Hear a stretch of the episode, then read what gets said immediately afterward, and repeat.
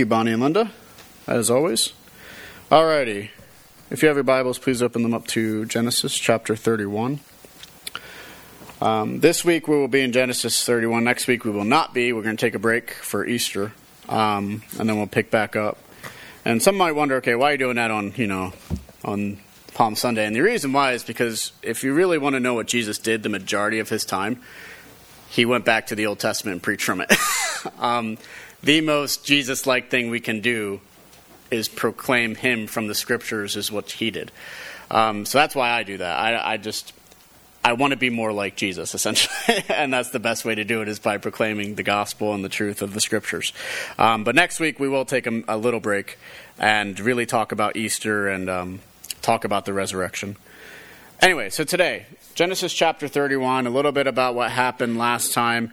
Um, basically, Laban had been um, very deceptive in what he was trying to do with Jacob. And if we remember, Jacob was asking, okay, I've worked for you for 14 years, and if you want me to stay with you, you have to give me some wages. You have to give me something um, other than what's been given. Otherwise, I want to go back home. And so Laban said, okay, what do you want? What, what exactly do you want? And so Jacob said, I would like what's striped and spotted and speckled in your flock, and that will be my wages. Laban said, Sure. And then he took all of them out and said, Good luck, uh, basically, with the flocks. Um, and so now we're going to find out okay, what, well, what happened was is that God was still grace, uh, full of grace for Jacob. He still received his wages, and not only received his wages, but received them in full. Now we're going to find out okay, Jacob wants to go back home. He's starting to realize some things, and so this is how he's going to get back to Canaan. Um, so starting with verses 1 through 3. Now Jacob heard the sons of Laban were saying, Jacob has taken all that was our father's, and from what our fathers he has gained all this wealth. And Jacob saw that Laban did not regard him with favor as before. Then the Lord said to Jacob, Return to the land of your fathers and to your kindred, and I will be with you.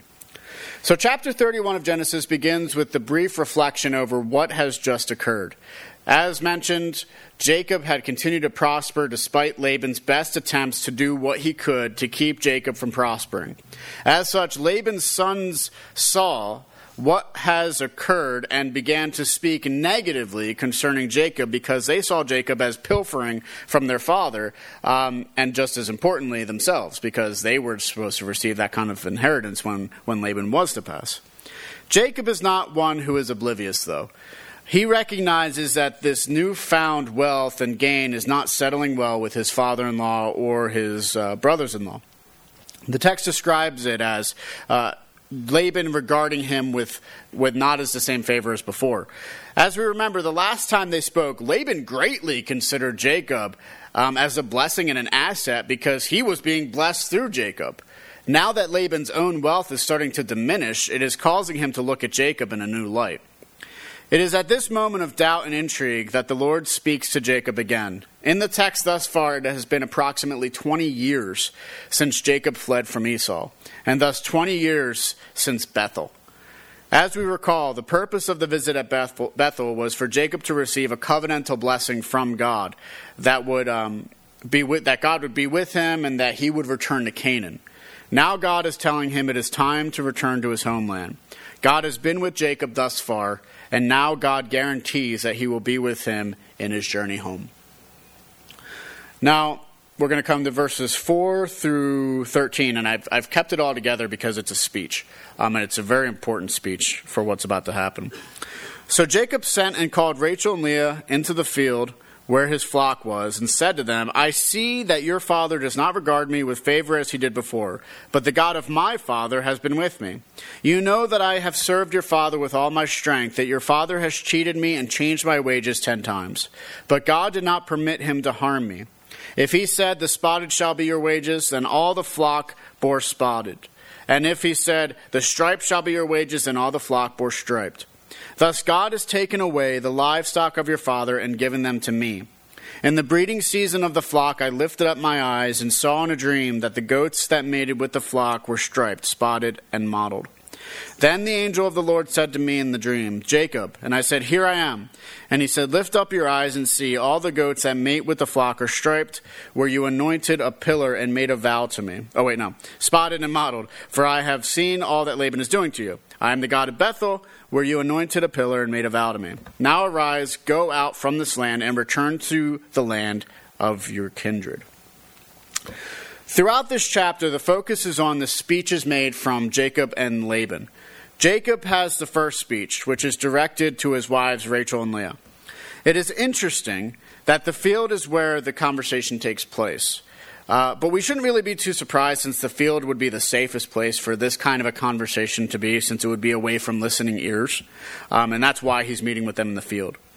Jacob's speech begins by recognizing what has been taking place between himself and Laban.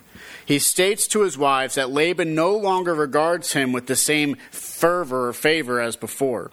Regardless of what Laban may think, however, God is on Jacob's side rather than Laban's. Still, Jacob decides to focus on his many years of service to Laban. Indeed, Jacob has been a dutiful servant. Laban has basically said as much previously when he encouraged Jacob to stay the six years prior to this. La- Jacob isn't lazy, but a hard worker and has labored for 20 years for Laban. Indeed, Laban has truly been blessed because of, of Jacob. Yet, despite this, Laban has cheated Jacob repeatedly. Jacob may be using hyperbole here in order to make his point when he says that Laban has changed his wages ten times. Regardless, the point is that Laban, the oft greedy materialist, has tried as many times as possible to have the upper hand in the relationship, trying to gain as much as possible for himself. Despite all of this, in the end, God was with Jacob, and it showed through his continued gain. Still, Laban's faults need to be pointed out further. Here we learn a little bit of the slights made against Jacob via Laban. As Scholars note the previous chapter focused on the whole picture. That is, the spotted and the striped. It was very um, just overall. Here, Jacob is describing the situation firsthand, where Laban attempted to cheat him by offering one, then the other. Regardless, Jacob has ample proof that God was with him, since no matter how often the deal was changed, in the end, Jacob prospered. In the previous chapter, there was little mention of God being the reason for this, but here we see it is quite clear as Jacob credits all of his gains to God. Indeed, despite Laban's attempts at gaining the upper hand, God has been for Jacob by taking everything Laban was laying claim to and giving it to Jacob. Again, we find the real reason for Jacob's wealth is not in his mischief or his superstitions. In the end, it is from God's own blessings. Jacob then gives an account of a vision he had. The question most scholars wonder is whether what he describes is a different vision than what occurred at the beginning of this chapter, or if this is an embellishment on Jacob's part to persuade his wives to leave, or if this is just a fuller expression from Jacob's uh, perspective, whereas in verses 2 and 3 was the narrator summarizing it. I'm not sure, um, to be honest. It's probably, I would say, probably the last one. Ultimately, scholars are divided on the issue and we find little help in the text itself. As such, what we can be sure of is this that to uh, have his eyes lifted up implies an important moment. Perhaps when Jacob previously asked for the spotted, speckled, and striped livestock, he had already had the vision at this time for them, and therefore that was why he requested them. Again, we can't be sure about that, though, so it's, it's a bit speculative. Along with this, the angel of God speaks to Jacob. It is interesting that the text described this as the angel of God rather than the more commonly used angel of the Lord. Uh, one might wonder if Jacob says this because he is in a foreign land or if there is some other reason which uh, we cannot be certain of or we can't ascertain at this point. Regardless, the angel speaks to Jacob and immediately Jacob responds with, Here I am.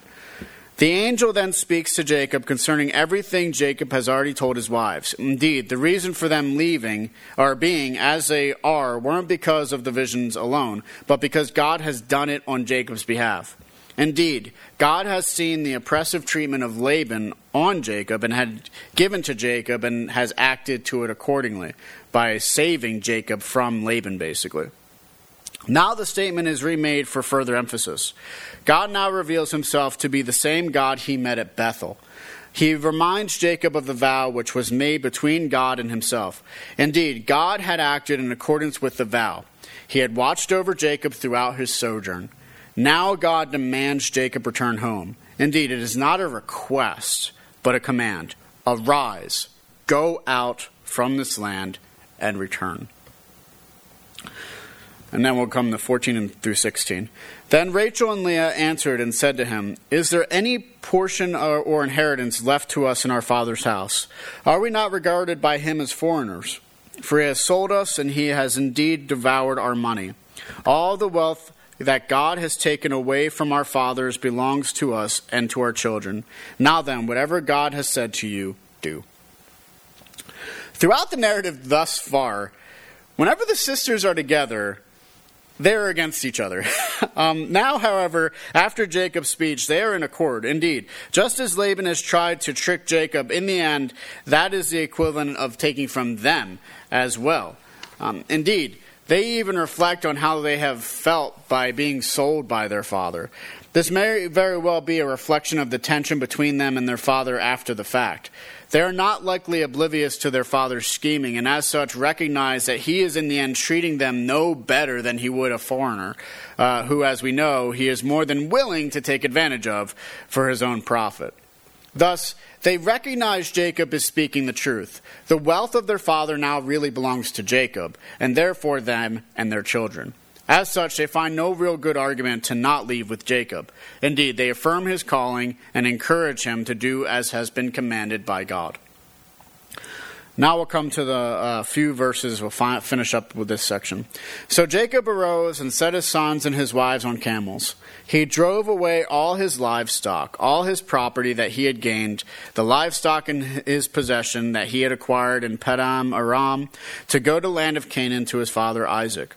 Laban had gone to shear his sheep, and Rachel stole her father's household gods. And Jacob tricked Laban, the Aramean, by not telling him that he intended to flee. He fled with all that he had, and arose and crossed the Euphrates, and set his face toward, face toward the hill country of Gilead. So, verse 17 is an important point for us. Far too often we can imagine a scenario that it was a quick move. But the truth is, Jacob had accumulated a fair amount of wealth in the form of livestock and slaves. Thus, these few verses remind us that it was not like a quick escape, uh, but would be actually a pretty slow process. Despite this, Jacob chose the right time to make his move. Laban was shearing the sheep, which was pretty a uh, pretty busy time for sheep herders. As such, it would provide the perfect opportunity for Jacob and his family to escape while Laban was being distracted. But along with this, we learn that Rachel stole Laban's household gods. The term for household gods here is teraphim, and most are unsure of their purpose. Some believe that they were idols of gods. Um, others believe that they were images of family members, thus showing an amount of family piety at the time. Um, regardless, they deal with divination in some way within the Old Testament, and as such, they can be still described as pagan. No matter what, these things are pagan items. Still, this does not give us a reason for her taking the gods. And whatever her purpose is, they're kind of lost on us today. Is it possible that if it's the family aspect, that if she takes them, then that lays claim to all the inheritance? Or is it just the fact that she's still a pagan? um, we're not sure as to why she did this.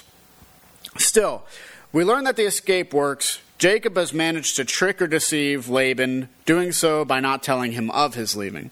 Thus, Jacob outwits Laban in, mo- in, this moment and manages to leave unscathed. Indeed, he makes it across the Euphrates and into Gilead, which is on the east side of the Jordan between the Dead Sea um, and the Sea of Galilee. Thus, so if let's say if I were to draw a little picture, here's the Sea of Galilee, down here's the Dead Sea, and then over here would be Gilead, um, and over here would be Canaan. To me. To you, it might be the opposite. anyway, thus Jacob is within sight of his homeland, um, just just out of reach almost. It's pretty interesting. So we're going to end actually there for today because actually this whole chapter flows really well together. Next week we'll learn what happens with Laban. The main point of these verses, though, describe Jacob's flight from Laban. In it, we find an important speech by Jacob to his wives, reminding them of all that Laban has put them through and how, more importantly, God has provided despite Laban's intentions. Ultimately, Jacob succeeds in convincing his wives to go, and they manage to escape while Laban is unaware. All right, so I had two, two applications from this.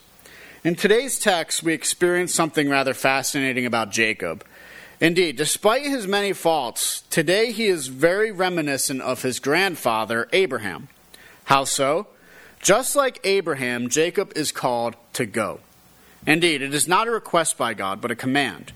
The necessity of obedience is front and center for Jacob, just as it had been for Abraham and even Noah before him.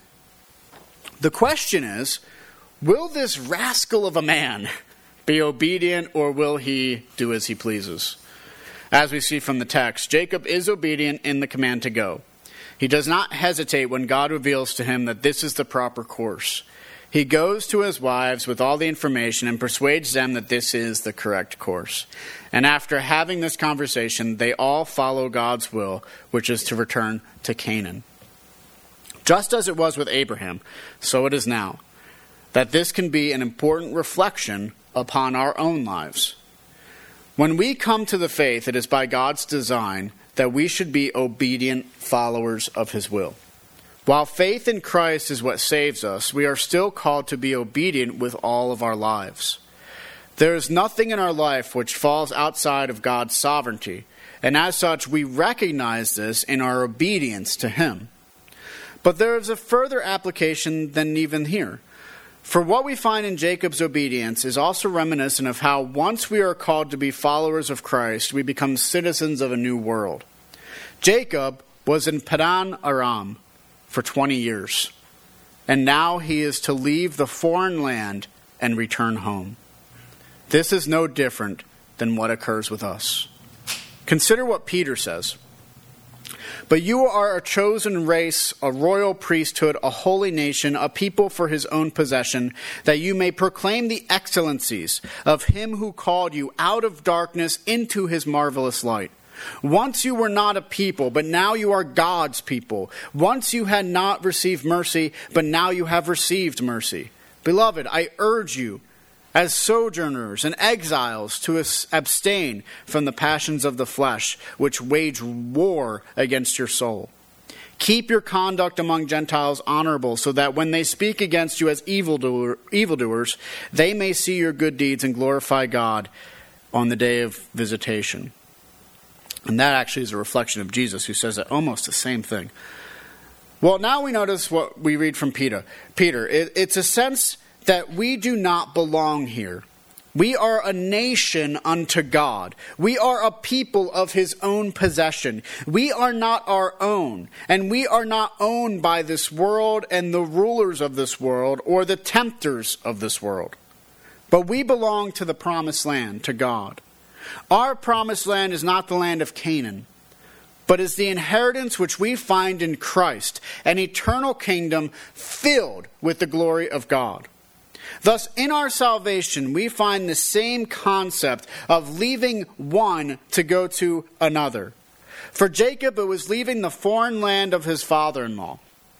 For us, it is leaving the futility of the world for the grace and love found in the fullness of Christ. Just like Jacob, we are called to obediently follow our Savior to this new land, reflecting His glory to the world around us. But as we can see from Peter, it doesn't necessarily mean something easy. We aren't to live however we want to, in whatever manner pleases us. No, we are to reflect Jesus. We are to proclaim His excellencies, and we are to shine His light. We are to battle in the fight against the flesh, our own sinful desires. When the world sees us, they see people of honorable conduct, walking circumspectly in the world around us, as we even have in our, in our covenant. In this way, when we live our lives to root out sin, to battle against darkness in and around us, to seek justice and mercy, to promote grace and love, it is not a grace and love or justice and mercy defined by the world, but defined by our Father in heaven and represented in the person of Jesus Christ. Nor is it just an ad lib of who Jesus is, a partial thought, a quote of something he once said, but a complete understanding of the person of Jesus as revealed in the Scriptures. This requires us to know what sin is, what God detests, It requires us to recognize it in our lives and recognize it in the world around us. We can't simply say battle darkness and not realize that darkness is and what it is. It's corruption, it's evil, it's immorality of all kinds. It's found in the people who abuse others. It's systems which are fraudulent. It's companies that are manipulative. It's governments which are crooked. It is our responsibility to shine the light of Christ in all of these broken places outside of us, while at the same time allowing His light to penetrate deep within our own hearts to scatter the darkness within us as well. We can be easily manipulated and deceived by our own selves most of all.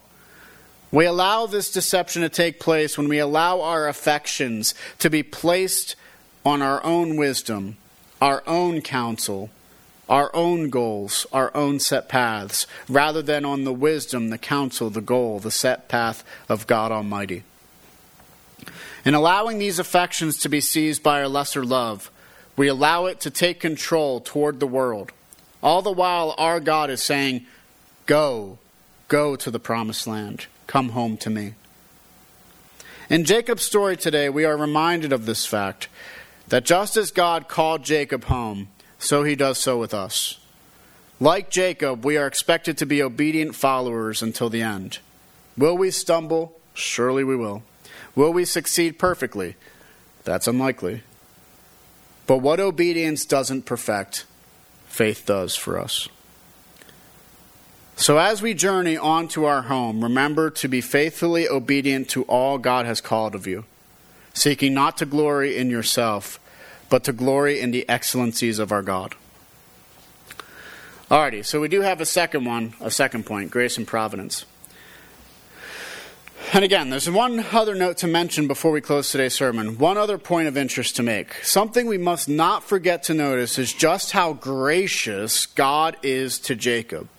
Indeed, God has shown a great grace to Jacob by providing for him despite his many failures. As it is, we have been granted a great amount of grace as well.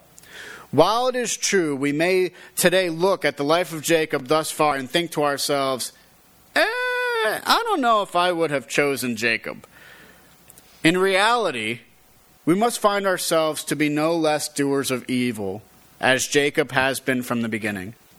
Indeed, we have each been wicked in our own right. But that is the beautiful thing about the gospel of Jesus, is that it is gracious to sinners. Jacob is one such individual. He was by no means perfect, and yet God still provided for him exactly what he needed. Indeed, God had even provided more than he needed by interceding on Jacob's behalf and even to call him specifically home. The truth is, again, it is much the same for us. God intercedes on our own behalf despite our sin. Like Jacob, he gives gracious to us the fruit of salvation, which is comes through his son Jesus Christ. Yet it is not only grace which is given, but he also provides us all that we need in order to attain this great salvation. This is providence at its deepest.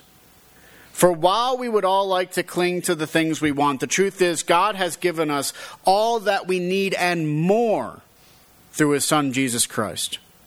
He has made a way for us to become heirs of his kingdom and has done this without any of our support. He has provided the salvation, giving us all that we need already through his Son. Thus, the providence we see in the life of Jacob is but an example of the providence that God bestows upon us each day. Every day after we have come to the cross of Christ in submission to Him, every day we seek to glorify our Father in heaven. Every day we seek to walk in step with the Spirit. Each new day presents us with the depth of grace and the depth of providence given to us by God's own hand. Thus, when the world tells you you need X, you need Y, you need Z to survive, you can turn to the world and say, No, I need Christ. For in him God has given us this great salvation. For by his blood we are redeemed, and by his wounds we are healed. For what are the things of today when compared to an eternity? with our Lord. They are but dross waiting to be burned away. When God takes Jacob, then, and shows him grace and provides for him, we can remember that God does the same for us in what we need in order to continue on our own journey to the promised land. That is, just as God had promised to be with Jacob on the journey, he has promised to be with us as well. So when we talk, as we just did about our obedience, for example, we need to remember that our obedience is not an obedience completely blind and irrespective of the truth that God is with us. Indeed, we have the saints of old to remind us, and likely our own lives, to give evidence to this truth that our God is with us now and forever. You and I are not alone, far from it. We are not weary wanderers who are expected to cross the great chasms and climb the great heights of obedience by our own might. No, we are more than conquerors because of the love given to us by God through His Son Jesus. This love is with us now, and it will be with us tomorrow. It is with us when we wake and when we sleep. It is with us in our times of trouble and sorrow, and in our times of happiness and joy. He is here with us by His grace. And as such, we can know that should we stumble along the way, He is with us to bring us back. Continue to hold on to the hope that is within you through the gospel. As it reminds you that God has provided the gospel itself, which brings those out of death and into life. We're on our way to better days. We're not quite there yet. Keep up the faith, though, knowing that our God is ever guiding us onward into his marvelous light. Reminding ourselves and each other that by God's grace and providence, we are making our way home to the promised land, and that as we make our way, we are never alone. And so, naturally, that leads to the gospel. Um, in regards to our origins, you know, where do we all come from? We come from God. We come from this great creator. We come from this, this, this master. This, this God who we can look at and we can say, my, my, my God, my God. And not even that, you know, and it goes so much further than that because through Jesus, we don't even look at this, this theism, this God who is up there, but we can say, Our Father who is in heaven. And as it is, humanity, we're created in the image of God, and this is a beautiful, wonderful doctrine. It's a doctrine we have to proclaim over and over and over again because the world keeps pushing us back against it. The world keeps on telling you that you're just a machine, and the world keeps telling you that you're just atomistic, you're just a bunch of molecules, you're nothing. Dust in the wind. Famous song. All we are is dust in the wind. We're not just dust in the wind. We're made in the image of God. We each have dignity, worth, and sanctity to life. And it's implanted on each and every one of you as individuals. And it's a beautiful and marvelous thing. And something that we've seen throughout Genesis, though, is how beautiful and marvelous things can become corrupted. And even here, we talk about Laban, for example, and how he was such a tricky man, and how he was willing to deceive Jacob constantly in order to get the upper hand. That's, that's just a reflection of the fall. That's all it is. It's a reflection of people who abuse. It's a reflection of people who are living in sin and, and, and relishing in their sin. And as such, we're all like that. We've all got this darkness within us that says, follow me blindly into it. And because of that, we sin. And because of that, we stumble. And because of that, we fall. And we fall and we fall. And because of that, we deserve judgment. And that's the true problem, you see. It's not just the fact that we all commit evil atrocities against God. I mean, if God didn't exist, then it wouldn't matter. The problem is, God does exist, and He should judge us because of that that if God is truly a just God, then he should condemn sinners. He has to. The question is, what can we do about it then? And I always like this analogy of, let's say, like the murderer who's in court. You know? And like, what can a murderer do in court? Can he just sit there and say, well, I'm guilty, but let me go? Can he do that? Would that work? Maybe in some corrupt places. but in a truly just society, and a truly just judge, they wouldn't let that happen. That's our problem. We're the murderers. We've killed the Son of God. Can we just say, let me go? the problem is we can't. But there is redemption.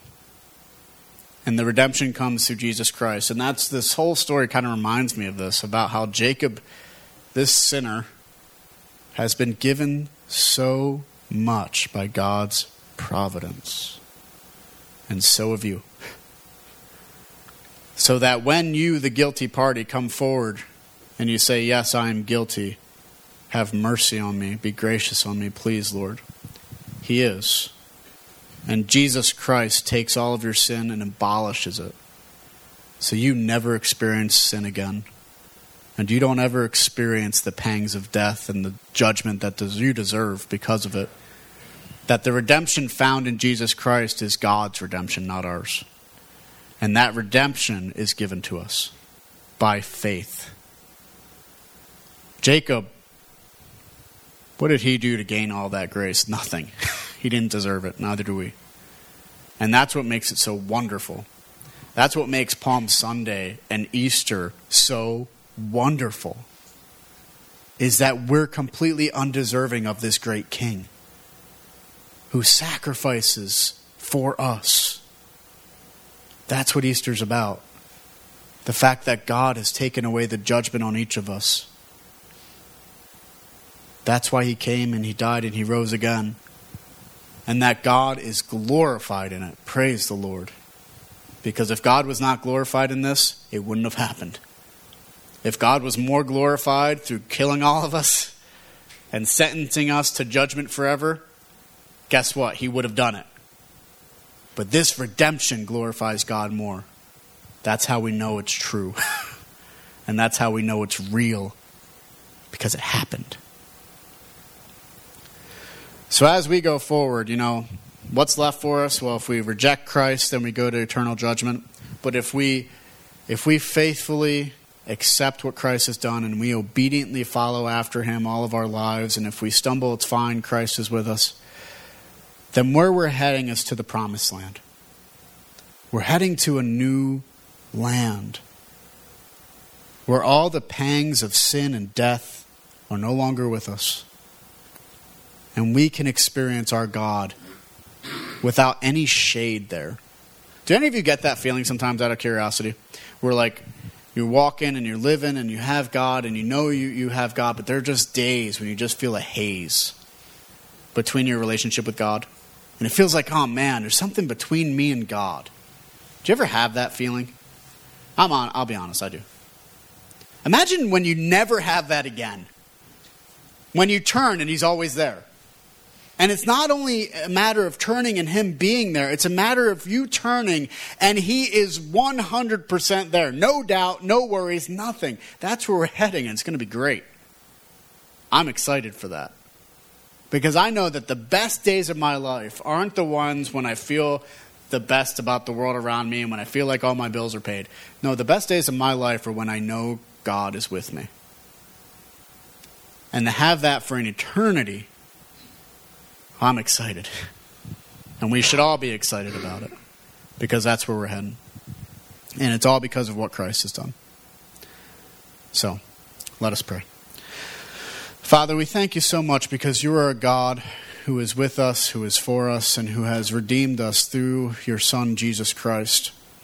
And Lord, as we continue to have our faith in, in your Son, we ask that you would continue to provide, that you would continue to show us that you are with us, and that, you know, we wouldn't be like Peter. Because Peter was told repeatedly, Lord, I am the way, the truth, and the life. And Peter was told repeatedly, I am the resurrection. And yet Peter still missed it. And it makes us think, Lord, are we the same? Are we the same that maybe the issue isn't that you're not there with us, but we don't have the eyes to see that you're right there? And so, Lord, as we continue forward, we ask that you would open up our eyes and you would continue to reveal your Son to us in all the ways in which he is there.